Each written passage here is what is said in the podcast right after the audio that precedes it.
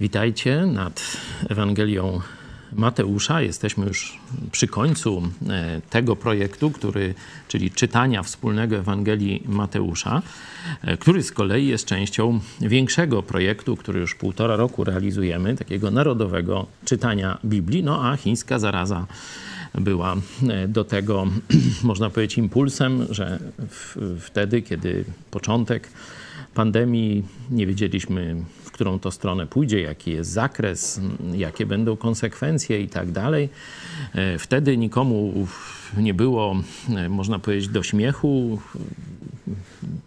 Jak gdyby rozrywka przestała smakować, jakieś filmy, seriale, wszystko to gdzieś stało się mniej ważne, i wtedy pomyślałem, że wspólne czytanie Biblii to jest dobre zajęcie w taki czas trudny. E, to chwyciło, no i taka stała widownia kilkusetosobowa się pojawiła. Dlatego dziękuję tym z Was, szczególnie którzy są w całym tym projekcie już od półtora roku. E, początkowo każdy dzień, nawet sobota, niedziela, nie było zmiłuj się. Teraz troszeczkęśmy zwolnili tempo. Dwa dni w tygodniu rozważamy Ewangelię Mateusza. To jest poniedziałek dzisiaj i jutro o tej samej porze, a w czwartek Ewangelię Jana. Witam też oczywiście nowych e, widzów. E, zwykle zaczynamy od Waszych jakichś komentarzy, pytań, które nadchodzą do nas głównie na, jak pod e, naszymi produkcjami albo na kontakt małpa megakościół.pl. Potem modlimy się, no i jest to właściwe czytanie Biblii. Dzisiaj będziemy hmm, poznawać Ostatnie godziny Jezusa na wolności, czyli e, drugą część rozdziału 26. A teraz czas na Wasze głosy. E, to jest głos dzisiaj z godziny 13 Ania Z. Ponad 20 lat temu dotarło do mnie, że odchodzę z kościoła. Wcale nie żałuję. To, co się dzieje, to jest dla mnie nie do pomyślenia. Ci, co mieli głosić prawdę, zawiedli. No tak, no. Ja zrezygnowałem z kościoła katolickiego, odszedłem no to już będzie 30 tam powiedzmy 1 lat e, temu. E, powodem nie było mm, to, czego się dowiedziałem o biskupach katolickich, bo wtedy jeszcze e, komuniści trzymali to w tajemnicy. Oczywiście w archiwach SB czy WSI były te wszystkie informacje o tych księżach czy dzisiejszych biskupach zarejestrowanych jako tajni współpracownicy.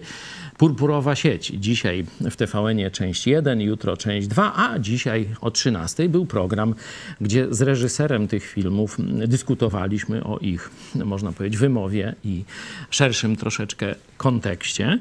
Ja odszedłem od kościoła z powodu tego, że zobaczyłem, że doktryna katolicka, nie tylko to, co księża mówią na ambonach, bo to mogliby sobie jakieś głupoty ksiądz niedouczony, nietrzeźwy, czy jakoś tam inaczej jeszcze odurzony, tendencyjny, mógłby pleść tam gdzieś na jakiejś parafii e, e, bzdety. Dlatego postanowiłem sprawdzić dogmaty katolickie dotyczące zbawienia, dotyczące autorytetu. Skąd człowiek ma wziąć, ma wiedzieć, co jest prawdą o Bogu. I tu odkryłem ze zdumieniem, że w Kościele katolickim wcale Biblia nie jest y, ani najwyższym, ani jedynym autorytetem w sprawach tego, co Bóg nam objawił, czyli e, w sprawach dotyczących tego, w co wierzymy na temat Boga, jego relacji z człowiekiem.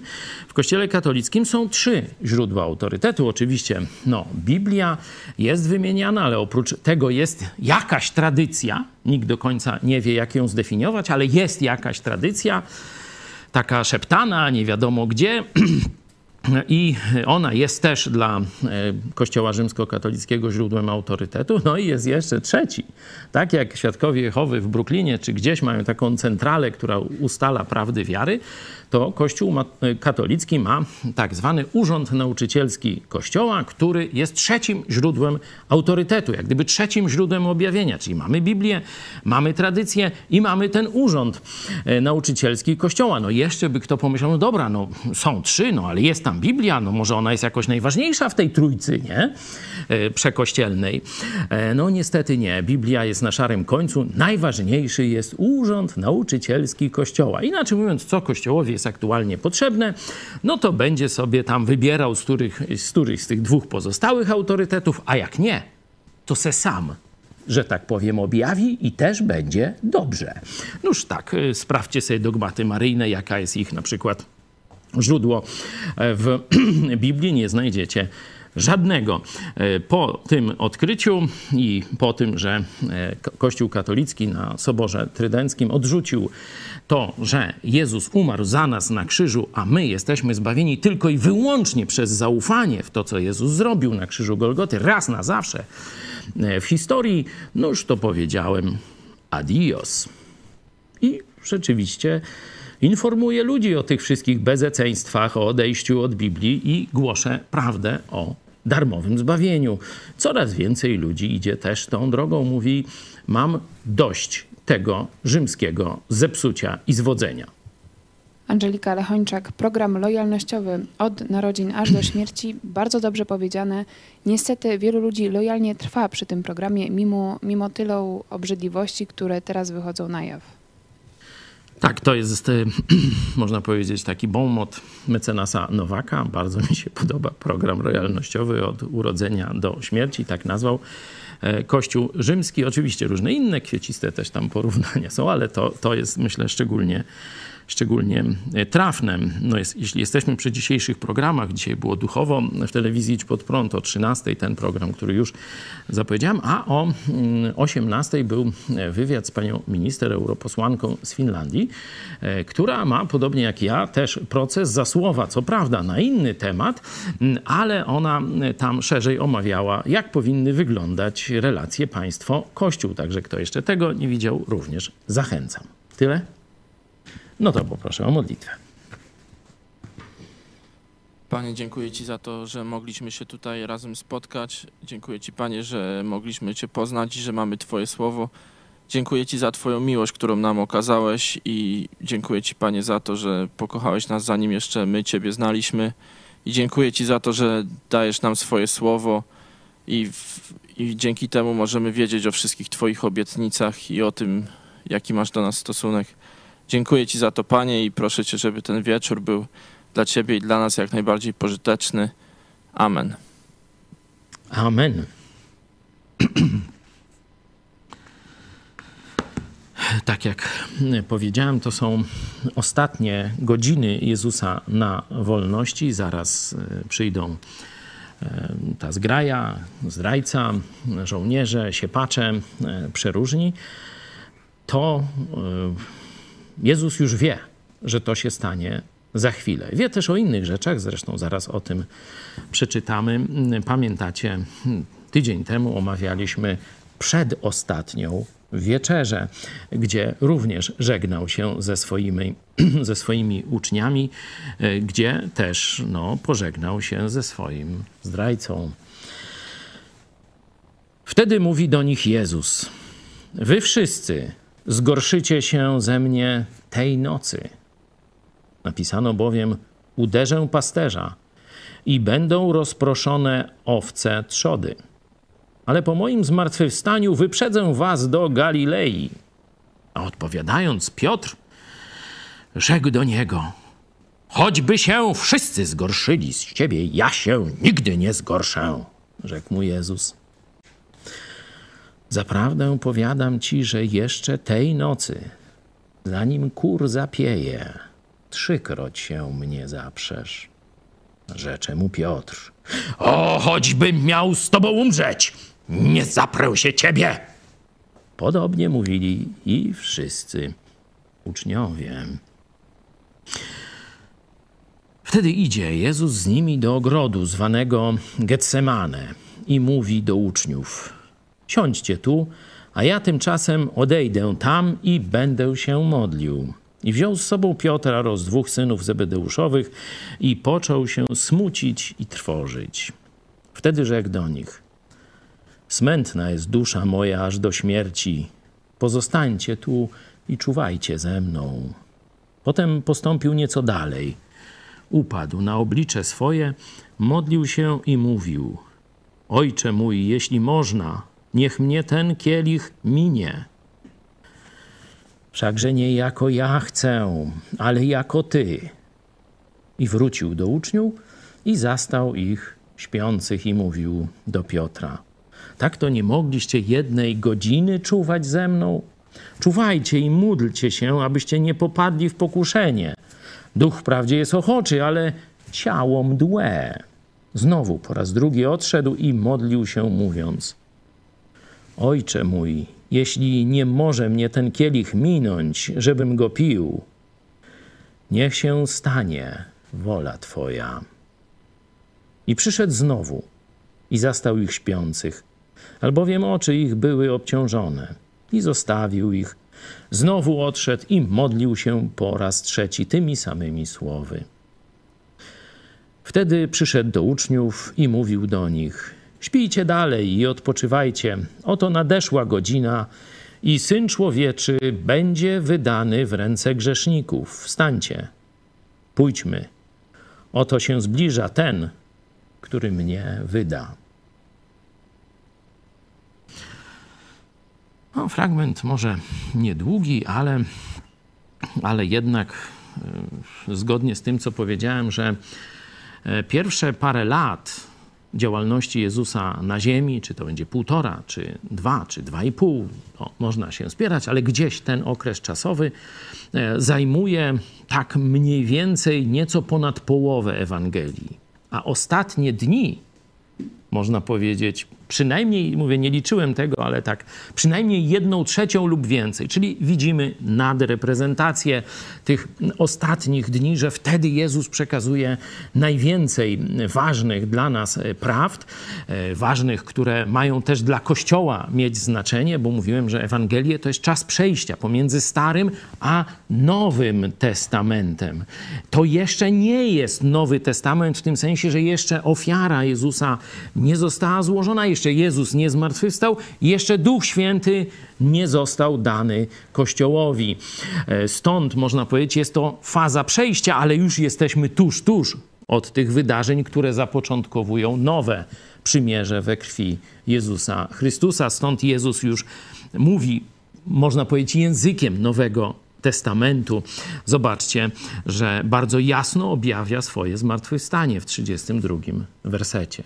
Nie? Jezus wie, co się stanie za e, godzinę, za dwie, co się stanie w pałacu arcykapłana, co się stanie później e, u Piłata, co się stanie po drodze, co się stanie poza miastem na Golgocie, to wszystko wie, ale wie też o zmartwychwstaniu. Tak jak wcześniej czytaliśmy w przedostatniej wieczerzy, pamiętacie, co zapowiedział? Teraz kończymy imprezę, a dokładnie przerywamy ale niebawem napiję się z wami w nowu, z, znowu w nowym świecie. No to przeczytajmy sobie 29 werset z poprzedniej lekcji. Nie będę upił odtąd z tego owocu winorośli, aż do owego dnia, gdy go będę pił z wami na nowo w Królestwie Ojca mego. Tu, zobaczcie, przy tych wszystkich tragicznych wręcz nie? Później mamy, jak sam Jezus przeżywa to, że już za chwilę wejdzie w, można powiedzieć, kulminację, w istotę swojej misji przyjścia na ziemi. Bo nie, przecież nauczanie było misją Jezusa. To robili wcześniej prorocy, to robili później apostołowie. Śmierć za moje i Twoje grzechy to jest powód przyjścia Jezusa na ziemię. Z miłości do Ciebie i do mnie. Jezus już wie, że to się stanie za chwilę i ostatni ten czas spędza na modlitwie. Tu mamy jeszcze ostatnie słowa Jezusa, ostatnie te zapowiedzi i cały czas, pomimo tragizmu sytuacji, pomimo tego, że to już jest tuż, tuż, Jezus mówi o wesołym końcu. Najpierw mówi o imprezie, która się, którą dokończy w Królestwie Ojca, a teraz mówi: Teraz zostanę zabity. Ale gdy zmartwychwstanę, wyprzedzę was do Galilei. No wie, że będą spieprzać do Galilei, bo to wiecie, yy, przestraszyli się, że tu w Judei będą prześladowania. No to długa, gdzieś daleko od centrali, żeby tam ich nie znaleźć, dlatego idą do Galilei i tak dalej. Jezus mówi, wyprzedzę was do Galilei, czyli znowu was spotkam, znowu będę z wami. Pamiętacie, że nawet śniadanie im zrobił, różne takie. Będziemy, mam nadzieję, jeszcze o tym czytali. Chcę tylko pokazać, że w każdej takiej najgorszej ciemności, jaka nas spotyka tu na ziemi, tragedia. Trochę mówiłem więcej w niedzielę na kazaniu o tym z innej trochę perspektywy, kiedy my mamy dość siebie niekiedy, niekoniecznie coś tragicznego się dzieje, tylko my mamy siebie dość, widzimy swoją ograniczoność. No, zaraz o tym będę mówił. W każdej takiej sytuacji, czy to tragedii, czy kiedy jesteśmy kompletnie rozczarowani sobą, Jezus chce, żebyśmy widzieli promyk nadziei że to nie jest koniec, że jeszcze jest coś dalej, a nie tylko coś, ale coś bardzo, bardzo dobrego. Stąd tuż przed śmiercią Jezus zapowiada swoje zmartwychwstanie. A teraz, żeby odpowiedzieć sobie na to pytanie, dlaczego, tu jeszcze oczywiście można pokazać, że e, uderzę pasterza i będą rozproszone owce trzody. To jest z księgi Zachariasza, proroctwo z 13 rozdziału, z 7 wersetu. Możecie sobie porównać i zobaczcie, kiedy mm, już Jezusa zabierają tam na sąd, 56 werset, troszeczkę wybiegam do przodu. Tam tak Mateusz podsumowuje, ale to wszystko się stało, aby się wypełniły pisma prorockie. Wtedy wszyscy uczniowie go opuścili i uciekli. Nie? No to mamy tę zapowiedź, że wszyscy go opuszczą, i to jest wypełnienie precyzyjnego proroctwa, które Jezus tu cytuje z księgi Zachariasza. W psalmach można znaleźć też fragmenty, kiedy jest mowa o tym, że przyjaciele opuszczą go, przyjaciele opuszczą Mesjasza. I teraz pojawia się pytanie. Oczywiście wszyscy apostołowie, ci, którzy już tu zostali, czyli 11, Judasza już tutaj nie ma. Jest Piotr, który oczywiście w takich sytuacjach mówi najwięcej. No, on tak miał, że co tam na sercu, to i na języku. Szczery chłop zarzeka się, że absolutnie wszyscy się zgorszą, a on nigdy e, no Jezus tak go troszkę mityguje, mówią, akurat ty to się trzy razy zaprzesz, czyli więcej niż inni. A on mówi, chociażbym miał umrzeć, nie zaprę się ciebie. Byłem w tym miejscu, gdzie rozegrało się to trzykrotne e, pienie kura, e, czyli koguta, e, gdzieś już bladym jakimś świtem, kiedy Jezus jest pojmany i kiedy trzy razy Piotr się zapiera. Stąd, cóż, będę się powtarzał, zaproszę Was na chwilę do Izraela, kiedy mówiłem po co, według mnie, było to doświadczenie, szczególnie dla Piotra, ale i dla innych przywódców późniejszego kościoła. Czy ten znak coś ci mówi? Kogut. Jezus powiedział przyszłemu przywódcy Kościoła Jezusa Chrystusa, Piotrowi: ty się mnie trzy razy zaprzesz. To właśnie jest to miejsce, dom Kajfasza, gdzie trzy razy pytano Piotra, czy zna Jezusa, czy jest od Niego, czy jest z Nim. Piotr trzy razy zaprzeczał, zapłakał. Można się zapytać, po co Piotrowi było to doświadczenie? Dlaczego nie mógł być herosem, który nigdy nie zdradził Jezusa, który zawsze był przy nim? Moim zdaniem po to, żeby zrozumiał, że to nie on jest skałą kościoła, nie on jest wielki. On był zdrajcą, a to Jezus jest wielki w kościele. Po co więc Piotrowi było to doświadczenie zdrady? Przecież zawsze był najbliżej Jezusa. Przecież myślał, że nigdy go nie zdradzi, że zawsze będzie przy nim. A to Jezus mu zapowiedział, i to tu właśnie w tym miejscu się stało. Trzy razy zaparł się Jezusa, mówiąc: Nie znam go, nie znam cię, z nim nie byłem. Dlaczego aż trzy razy? Żeby nie można mówić, że nie wiedział o co chodzi, nie dosłyszał i dlatego się nie przyznał. Trzy razy. Po co to doświadczenie? Zobaczcie, co dzisiaj ludzie mówią o Piotrze. Że on jest skałą kościoła i na nim zbudowany jest cały kościół. Być może Jezus przewidział, że i jemu samemu mogą takie myśli przychodzić do głowy, że to on jest wielki, to on jest wielkim duchowym przywódcą chrześcijan. A na pewno myślał też o nas. Jezus pokazał, że człowiek jest zawodny. Człowiek, nawet najbardziej oddany, może zdradzić świadomie, wielokrotnie. To Jezus jest skałą Kościoła. To jest pierwsze zastosowanie dla nas. Nie człowiek, nie organizacja, tylko sam Jezus Chrystus. A dla każdego przywódcy chrześcijańskiego to jest bardzo ważna lekcja. Nie jesteś wielki.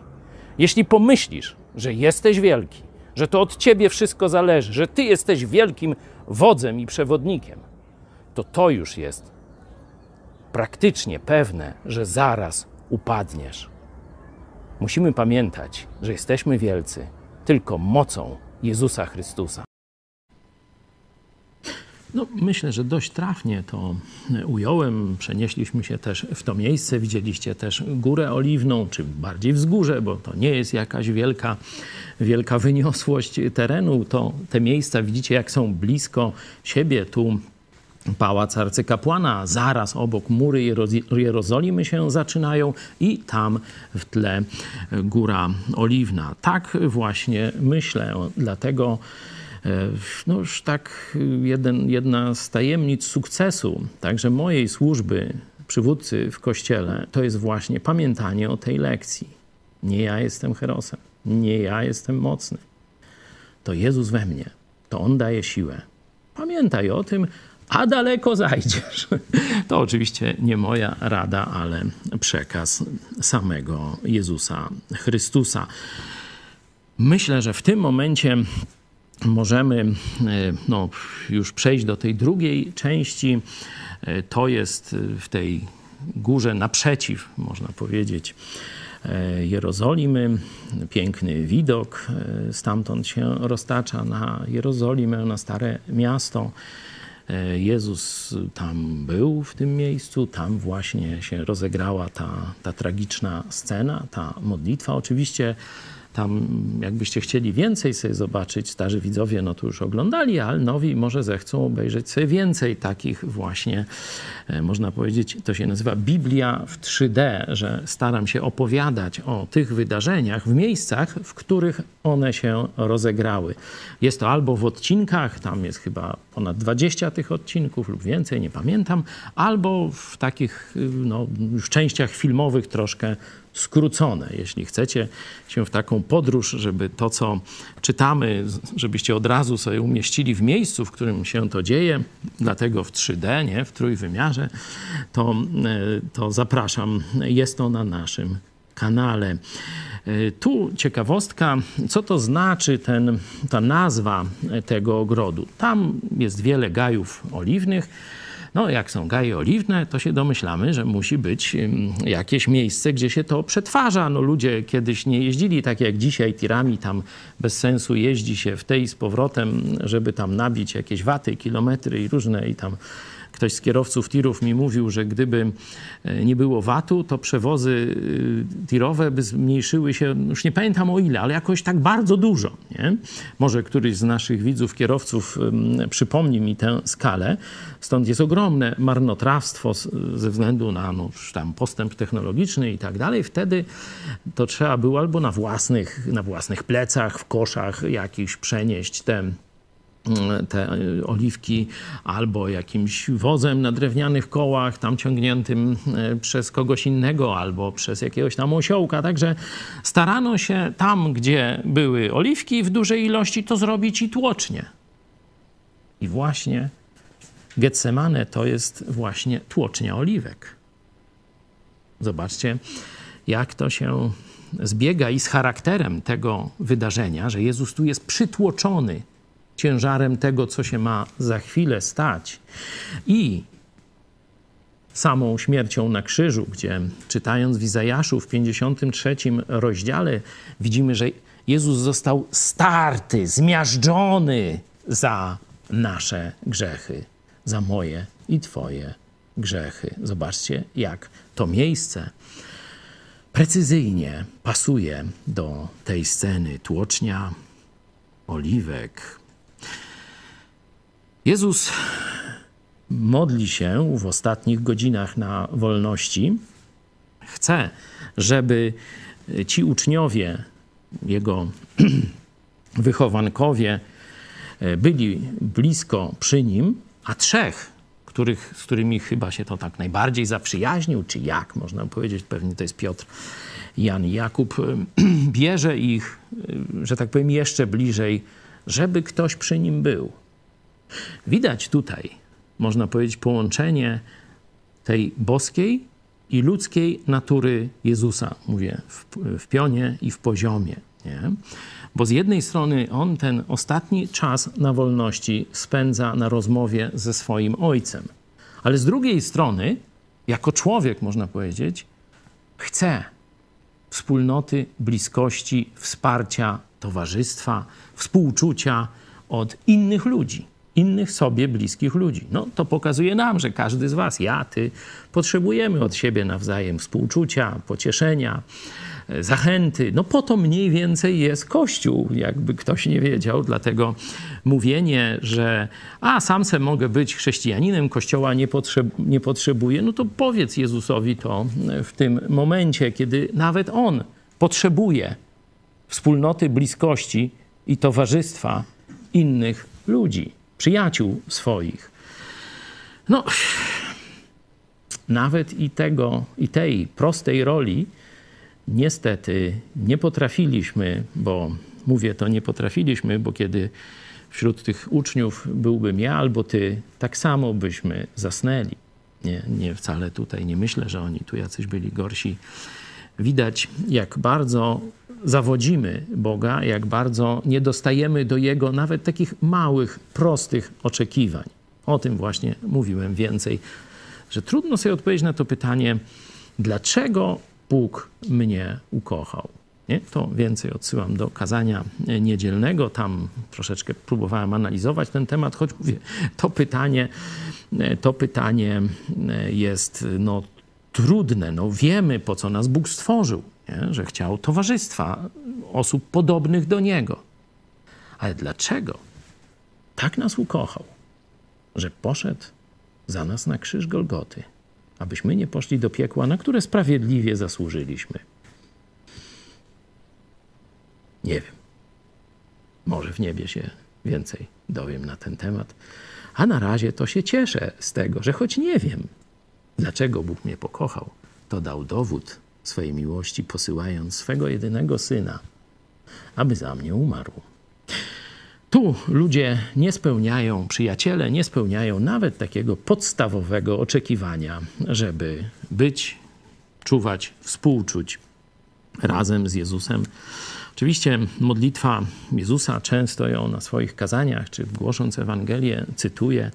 E, tu e, trzy razy mniej więcej tak samo Jezus się e, modlił, choć widać, że są no, nie, niewielkie różnice w słowach, ale nie w treści. To ta podstawowa modlitwa, pierwsza w 39 wersecie. Ojcze mój, jeśli można, niech mnie ten kielich minie.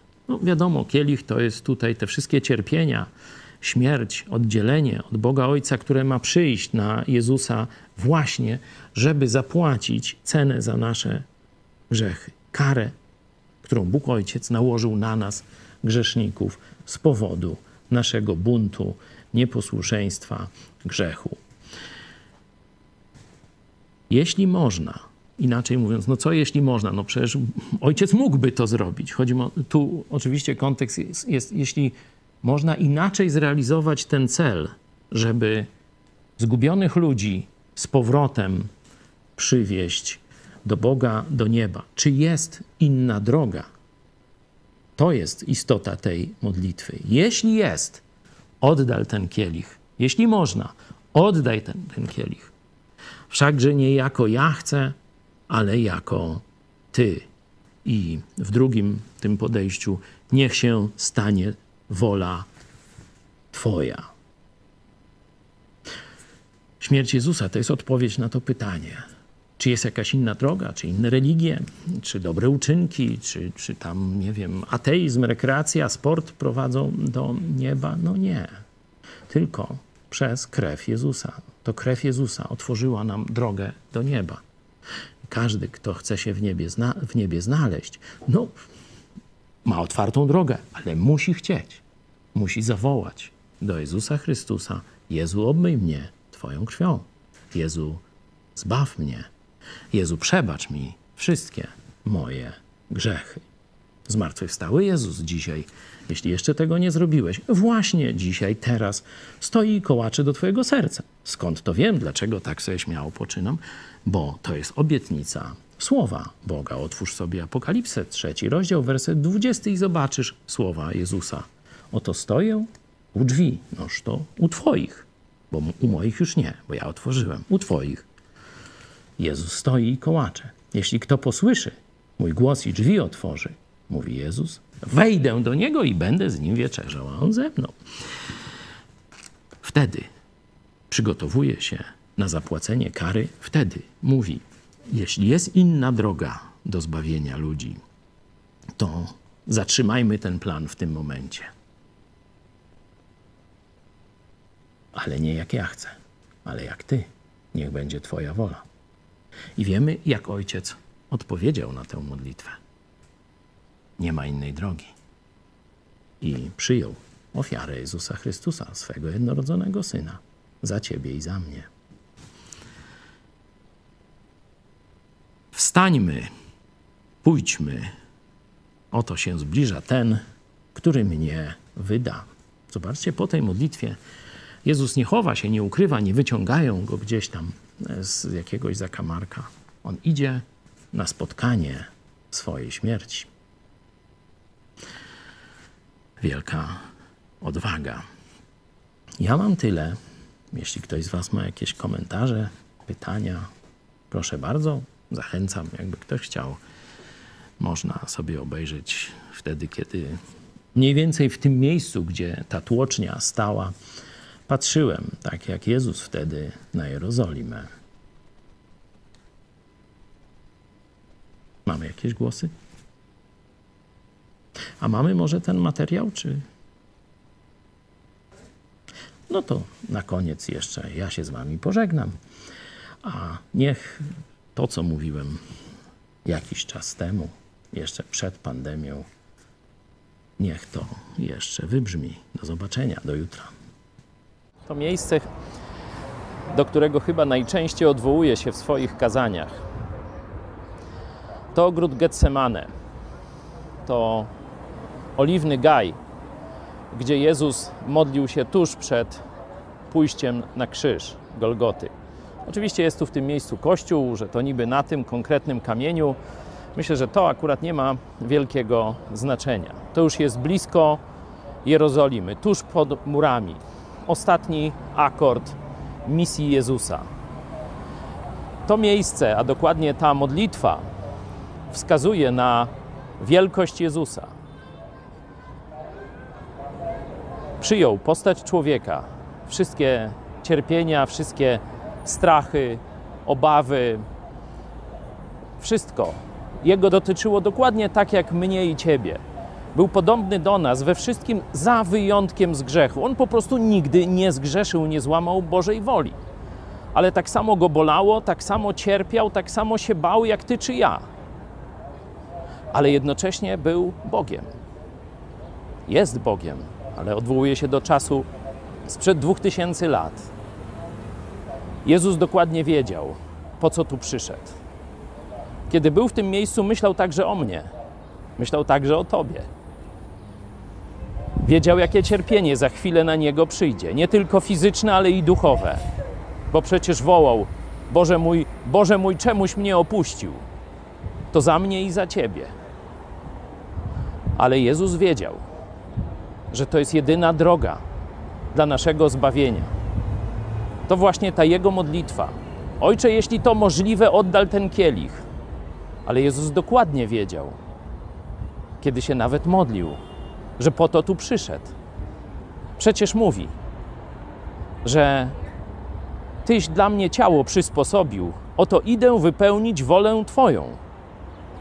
A wolą Ojca była miłość do Ciebie i do mnie, byśmy mogli być z Nim na zawsze w niebie.